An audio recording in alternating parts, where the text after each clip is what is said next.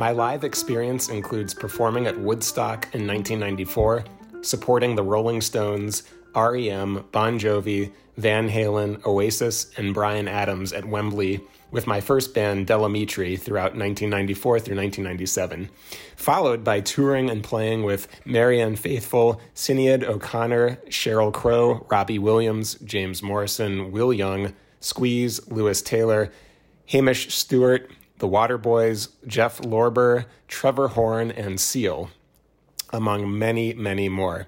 Other experiences I've had include playing the 2012 Olympic Games opening ceremony with Mike Oldfield, being the house drummer on the BBC TV show The Voice for seven years, and playing on the Terminator Genisys and Mission Impossible Fallout soundtracks for composer Lorne Balfe, also Kung Fu Panda 3 and The Lion King um, from 2019 for Hans Zimmer.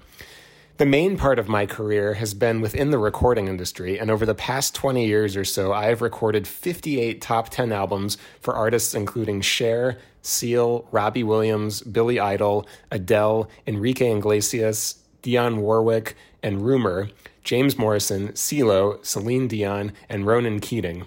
My discography also includes 18 top 10 singles, and to date, I've recorded 29 number one albums and 10 number one singles, which have featured which have been featured on various pop and rock charts around the world. So, clearly I'm not describing myself, Mike Epstein, with this impressive biography. No, uh, I'm sure you've realized that by now. I've just read the bio of Ash Soan. Ash is one of the top session drummers in the world. And over the course of almost 70 episodes for Speaking of the Arts, I can honestly say I was both more nervous and excited in preparing for this one than probably any other.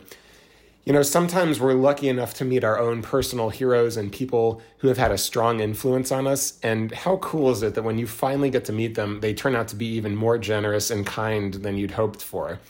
Well, that was exactly my experience in speaking with Ash for this episode. We talk about his trajectory as a musician, how technology has changed both the way Ash records music and listens to it, how he prepares for sessions with major pop stars, what his process is for saying no and yes to projects, and a lot more. I really, I really hope you enjoy this conversation as much as I did. And without further ado, here's my conversation with Ash Soan. Well, Ash, what a pleasure. Thank you for taking the time to speak with me, to be on our podcast. Um, Thank you yeah, it's it's truly an honor. Um, I'm I'm a huge fan. Both uh, I'm a drummer. I'm also obviously a booking agent. I've followed what you do as a musician. It's it's just mind blowing. So um, you know, congrats well, all. Yeah, congrats to all of your. uh, my pleasure. Congrats to all of your success and everything. And um, you know, a lot I want to ask you about, but I want to be conscious of your time. You know, I thought we might actually start our conversation with something I heard you say as part of another interview, or, or rather, it was a feature for the audience company. Yeah. Uh, yeah. And one of the things you said in that was towards the very end, basically clean, cleaning up the uh, your, your drums there. And you said, you know, it's fascinating that for almost 100 years, the way we drummers approach this instrument hasn't really changed. That's right. But the technology has. And when yeah. you said that, I immediately thought of do you ever have a chance to see the documentary? It's called The Wrecking Crew. No, I should watch it. I, have okay. been told to watch it so many times that I haven't. Bless well, you. obviously, you know what that's about. But for our listeners, uh, real quick, The Wrecking Crew is this wonderful documentary by, uh, directed by Denny Tedesco. Yeah. And it's about the session musicians of the 50s, 60s, 70s in Los Angeles. This was the core group of musicians who backed Frank Sinatra and all of the biggest stars of the day. It's the same group of musicians, record after record after record. Yeah. And so when you said that, for some reason, my mind went to that documentary and the footage of these musicians uh, in the big studios that they had where they're all together, you know, basically these rehearsal halls, um, microphones everywhere. And I was thinking, wow, you know, he's absolutely right because the fundamentals, certainly as drummers, hasn't really changed. Of course, the technology has. Yeah. Um, and I, but, but the other thing I was thinking, and this is this will, I'm getting to my question is, while technology has changed so much, the way we as listeners has also changed. Yeah. Right. And you know, when I uh, first really got into music, I'm lucky in that there were still record stores, and I would go A to Z every single record. And I'm a jazz drummer, so I was looking through all of the jazz drummers and jazz musicians and trying to figure out who played with who. So finally, here's my question for you. The way we listen to music has really changed, but it's, it's gone from listening to full length albums more and more to single tracks. So yeah. I'm wondering if you can talk about the musicians you're working with now. How has that changed your experience as a session musician compared yeah. to what it was like maybe 20 years ago? Yeah, well, 20, I mean, 20 years ago, I guess it was still, it was musicians, a lot of musicians in a room playing together, you know, and, and I guess 20 years ago, well, 15 years ago at least, I, I was playing recording a lot with Trevor Horn, and Trevor comes from that world where it's like he understands the magic that you might capture if you get multiple musicians together. Something just might spark that. Of course, when it ends up on a recording, that's it forever. Right. Um, but but you can't catch that spark if you've got in in a way if you've got individuals playing you know just on their own two two backing tracks which is actually essentially what i do in this room most of the time. You know i'm, I'm playing to, to tracks. Pop music now is you know so um it's it's kind of it's very rare that you're playing with other musicians. Right. I did i did something with sam smith uh, a, a week or so ago and that was a whole band with Sam, which is that's pretty rare to be honest, you know. Um, but funnily enough, it was it was a gr- the whole sentiment of the song benefited from having the musicians playing together with Sam, you know. Um, and I think you know that producer in in particular, Jimmy Napes, realised that that artist is best when he when he's got musicians moving around him with with his vocal Whereas some singers, it, it wouldn't matter really. You know, their performance would be a certain thing, and you can add something to that, hopefully that's that's good. But whatever you do in the room isn't going to change what they're singing. Whereas I think with with a with a great singer like Sam, um, you know, they are going to change dynamically, um, whereas some singers won't. You know, that makes that makes perfect sense. So somebody was asking me the other day, are people, are musicians starting to record specifically to cater to the algorithms of Spotify? Are they starting to like wow. I mean consciously think about the way that system works, which is beyond me? Um, you know, cultivating playlists based on people's listening habits over and over and over again and are musicians starting to do that and my answer was i hope i hope not well i think there's no question that producers are yes there's certainly producers out there that are looking at hit songs of the day and going we need to do that and, Absolutely. And they're, they're, i mean i actually feel that producers like that are forever chasing their tail you know they're or, or rather they're chasing somebody else's tail um, right. you know what i mean they're, they're they're trying to do the thing that already exists like you said on spotify um, and you know, as always, the movers and the shakers are the ones that get the results in some respects, that that dare to be different and dare to change things. Um, but I think you're absolutely correct. Uh, you know, and there is a sort of algorithm if you think about it.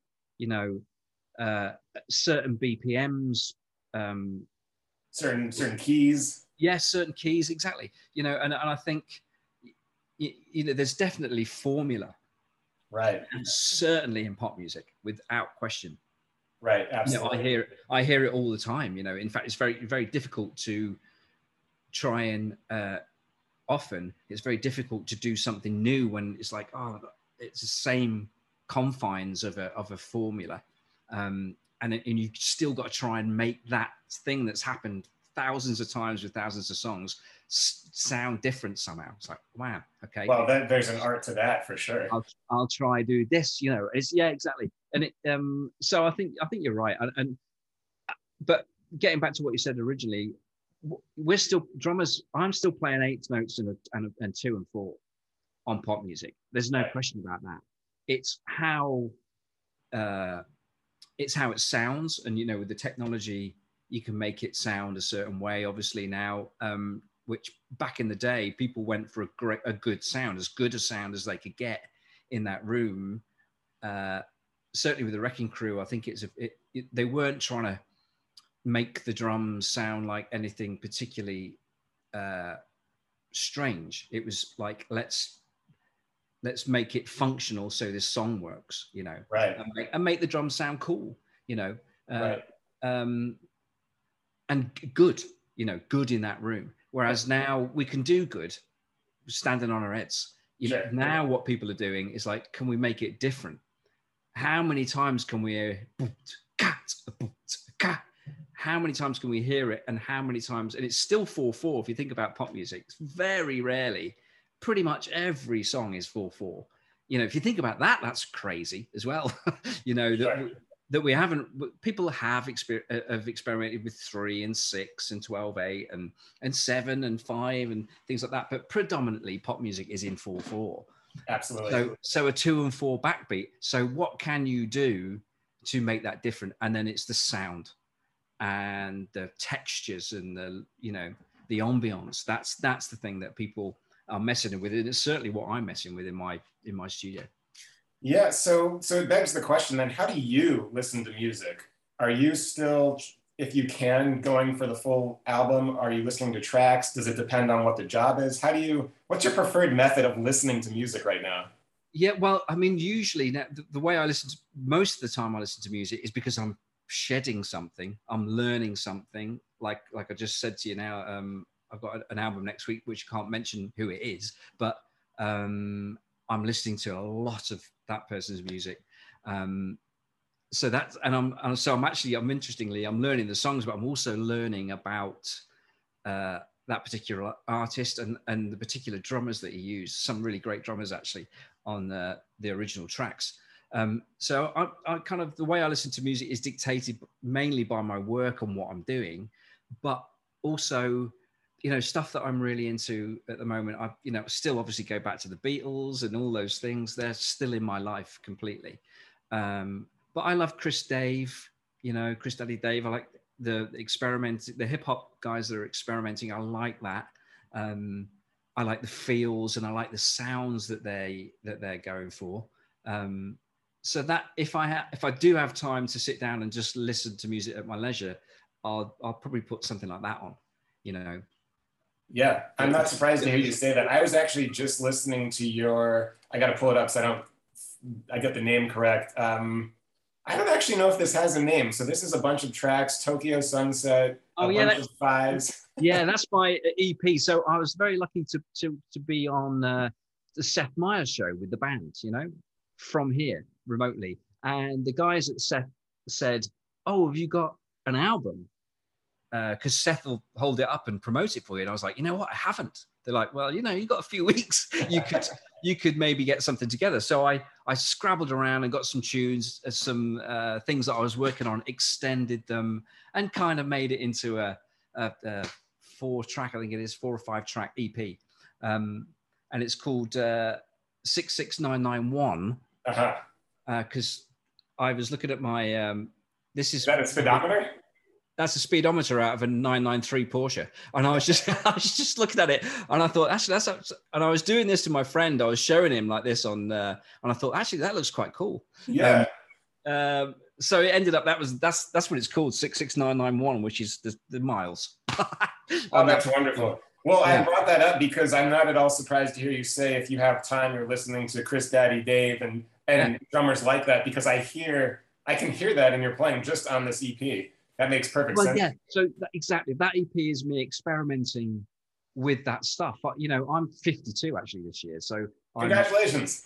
Um, well, I'm considerably older than uh, than Chris Dave, I think. Um, if not, I'm certainly older than most of the guys that are involved in that genre of music. Um, and you know, so for me, it's an experiment. I'm trying to, I'm playing catch up with them. I'm trying to learn what they're doing with some of the feels and some of the sounds, and it, it- it's always fascinated me over the years. But if interestingly, my day job you know, when I'm playing on most people's records, it's it's much more uh, traditional playing. Um, you come again, from a, oh, sorry, go ahead. Yeah. yes, again, going back to what you said, which was not a lot's changed. I mean, I'm playing songs pretty much the same way I've always played them, you know. And a lot of producers, they're not saying to me, "Oh, can you play that that sort of swung hip hop groove?" I'm not getting asked to do that, you know. I, it, sometimes, but very rarely, you know, so that's why I do it myself. that's Sure, why I've been making those grooves myself and putting some stuff out there. but it's also a testament to to who you are and the experience you have that producers trust that you're going to do your thing and it's it's probably going to be pretty perfect for what the song calls for I hope so. Definitely uh, will do. You know, a lot of things are, are they're etched in stone. They just want you to replicate what's there um, in a lot of pop music. You know, uh, and that that's kind of cool. I like doing that, but also it's great when people say come up with something, and hopefully, yeah, you come up with the right the right feel, the right um, you know, the right groove and the and the right dynamic. You know, for the song. right do you come from a musical family do you have what, No, what did your no, parents do my, my parents they they they weren't uh, no one in my family's uh, a musician i mean you could argue that still there isn't because if you uh, think about the jokes about drummers but um yeah no, i basically my dad played me a record by sandy nelson called let there be drums and I, when i was 10 years old and i'd never heard I'd, obviously music had been around me up to up to being 10 you know but i'd never really focused on music ever. It was just the stuff that I guess it was just around. I never really thought about it much. Um, and then my dad played me that record, and all of a sudden I was like, "What's that? What's that noise? Like, what's that sound?" yeah You know, uh, and I just wanted to do it. That Yeah. really cool sound. I want to do that, whatever that is, you know. And it's like, well, it's the drums that are making that sound. Okay, I want to play the drums. wow you know, you know, and then that was that. And within about a year, I managed to bug them completely do lally that they bought me a drum kit, you know. Um, and then I, then I had lessons, and then here we are. I'm I'm still doing it. wow so you're you're sort of an anomaly in your family then Yeah. That's, that's really amazing. I um my gra- my great grandfather was a violinist, excuse me, and he was the concert master of the Radio City Music Hall. Wow. You know, so this is like hundred years ago, right? But um, and, and I always knew that. and my grandma, his father, she was an opera singer, and I always knew that. But what I didn't know until uh, I was in college, and and that's when I was really you know serious about being a performer and everything. What I did not know was that she had a brother who was a big band drummer in the swing era. And when she told me that, I thought, wow, that is like I never knew that person. But you know, so to hear you, yeah, but to hear you Yeah. say you're the only one in your family is pretty amazing. Yeah, I'm pretty sure. Uh, you know, my dad said that my grand my grandfather played the big bass drum in the like the local village band, just like hit the bass drum. But that's about as close as as I could get, really. yeah, Yeah, no, no, no real musicians. My kids are slowly but surely getting into it, so it's starting. you know, that's awesome. The next Yeah. generation is starting. I hope so. Yeah, Yeah. Okay. So you you hear this record, drums speak to you, and Yeah. you are on that path. So over the years, who have who have been some of your bigger mentors, and and what have you learned from some of these people? So you know, I, funnily enough, jazz is where I started too. I, my my music teacher at school, I was in a little jazz trio with him. Uh, so I was listening to Max Roach and Shelly Manne, and um, and then I got into Buddy Rich and Gene Krupa, and I was, you know, I was a weird teenager. I was into big band music, Woody Herman, when all my mates were listening to Madonna, you know. Um, uh, but I really, really got into it. But then eventually, I, I kind of wanted you know, there was there were other drummers that were sort of pricking my ears up, other than the jazz thing. I was really into it, and I loved it. And I was very fortunate. My dad took me to see Buddy Rich, I- so I met Buddy Rich and saw him play.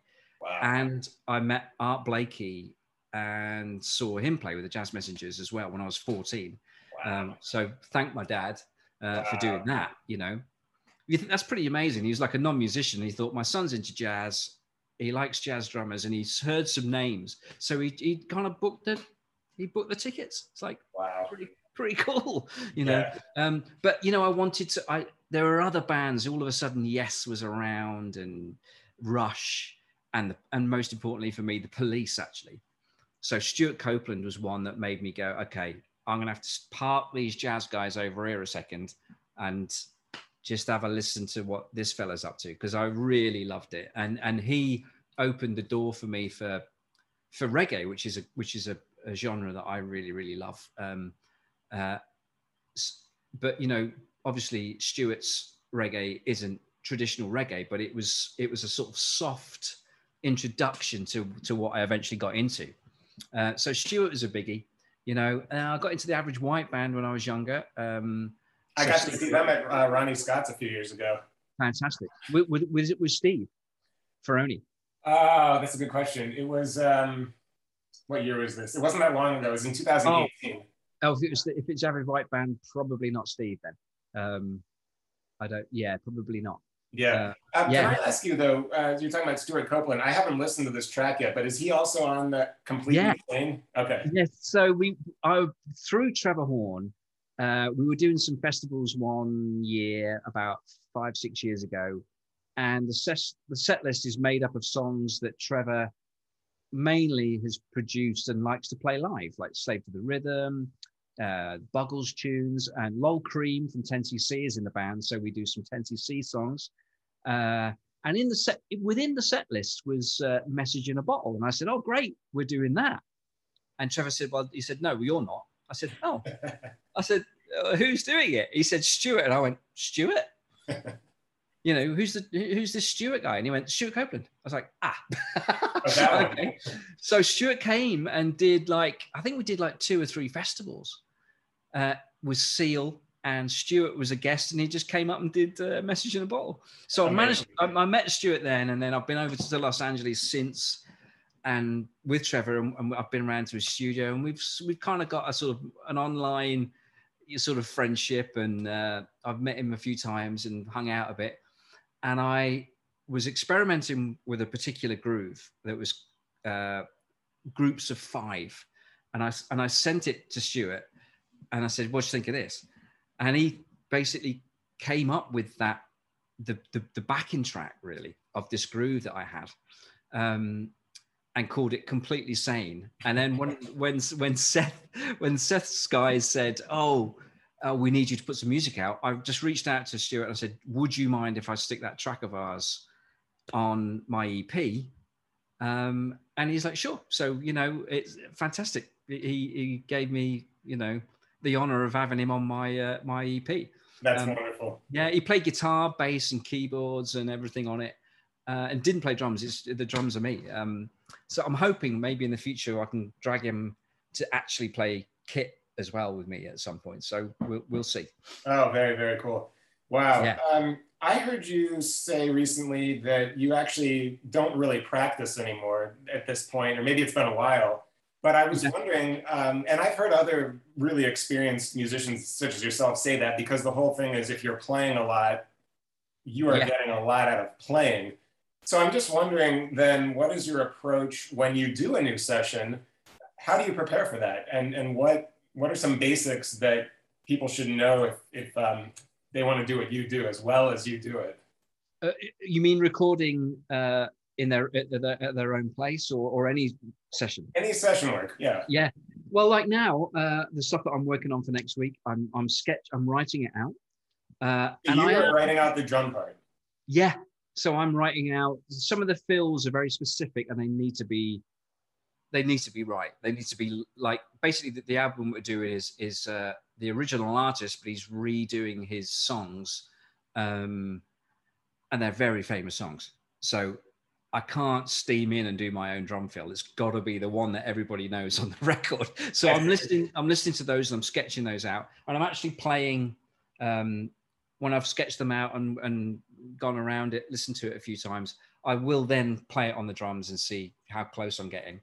Um, but a, but a normal session, same deal. I'll listen to the music, listen to it once or twice, um, sketch it out as far as the form's concerned, and if there's any particular things like specific drum fills or stops or dynamic changes or anything, I'll write obviously start writing those on the chart, and I'll write a kind of chart out that that that's good for me, um, and then I'll play through it and see if I can, you know, circumnavigate my own map.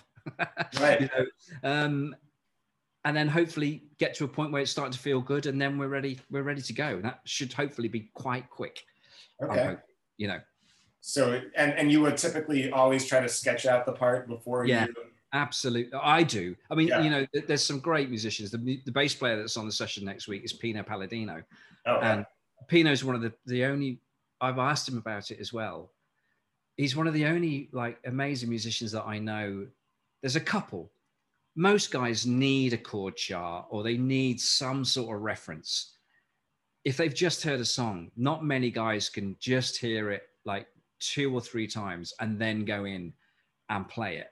There's there's not many really. Right. You know, properly play it. You know, there's some guys that can go in and like they might make a couple of mistakes, but but if they play it five, six, seven, eight times, well, now you're learning it. So it's a very different thing to originally going in and pretty much being able to play it after the first take with with no chart is pretty impressive. Pino's got some sort of like alien wow zen. Yeah. Well, you mentioned Buddy Rich. I mean, and he was supposed to be Yeah. one of the people who could do that too.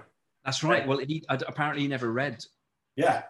so he would he would he would learn the horn parts i guess like we would do if we're playing with a singer it, you know a great thing is to learn the song Sure. you know try and learn the way the lyric scans and then you'll know where you are in the song a great one is that i was told years ago if you if you can sing it in your head if you're on a live gig for instance as a drummer it's a great way to get the tempo yes. because if, if you can sing it comfortably, then count it off there. yes. You know, I know that sounds really obvious, but it's amazing how many people just go, "Oh, what's this?" and they're, and they're thinking of the bass line. They're probably they might even be thinking of the drum groove. But if you can think of the vocal and where that sits, that's a great place to to count it off. Sure. Um, that's funny because that reminded me of the, uh, you know, the, the great group now, the Snarky Puppy. Yeah. Right. Okay. And so the, they just put out this uh, short clip in preparation for a new album they're going to record to kind of tease they're going to do a new recording. But in the clip, it's it's like maybe 60 seconds of short clips of all Yeah. the musicians over time singing parts.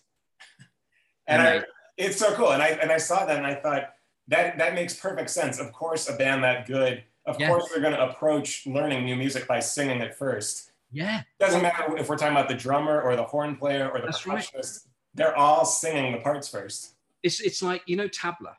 Oh yeah, tabla. So there- there's no notation with tabla. It's all phonetic. So you have to learn the you have to learn all of the amazing. like patterns. You, so you can basically play the tabla without touching them. You you it and and there's some great masters at it that have been doing it for years that know like so much and they've got such a vocabulary in their head, uh, and it's there and they can sing it all, you know, and play it. it. Yeah, and I, and I think you know I think um, it's a great tool that to sort of internalize grooves and Absolutely. feels. And, yeah, Yeah, I had a teacher. His whole thing was if you can't sing it, you can't play it. That was his Yeah. whole philosophy.